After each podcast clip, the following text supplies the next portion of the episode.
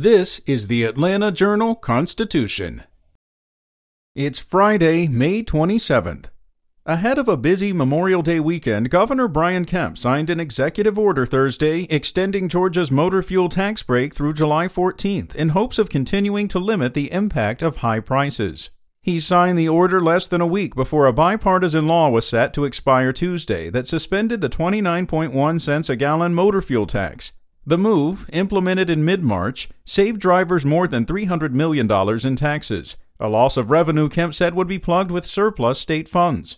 Kemp's office expects overall tax collections to cover the lost fuel tax revenue that was earmarked for transportation spending without facing a shortfall.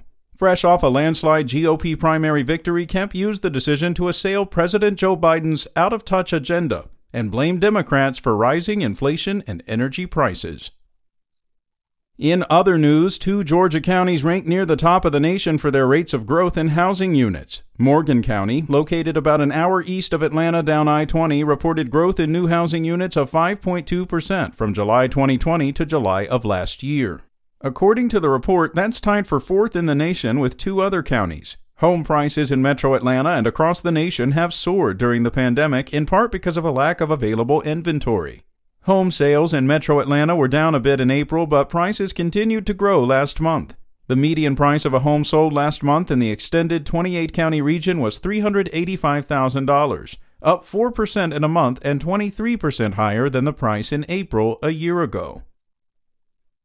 Meanwhile, the parent company of solar manufacturer Qcells confirmed Thursday that more solar panel production is headed to the carpet capital of the world in the form of a new $171 million plant to be built near its existing Dalton facility.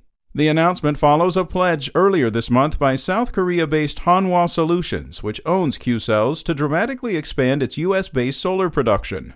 The new facility will produce 1.4 gigawatts of Qcells next generation high efficiency solar panels each year and bring an estimated 470 new jobs to Whitfield County in northwest Georgia. Qcells' existing Dalton facility employs more than 750. Combined with the facility that's already operating in Dalton, the new factory will allow Qcells to build 3.1 gigawatts worth of solar panels annually in the U.S., equal to one third of the country's total solar production capacity. The new factory is expected to open in the first half of 2023.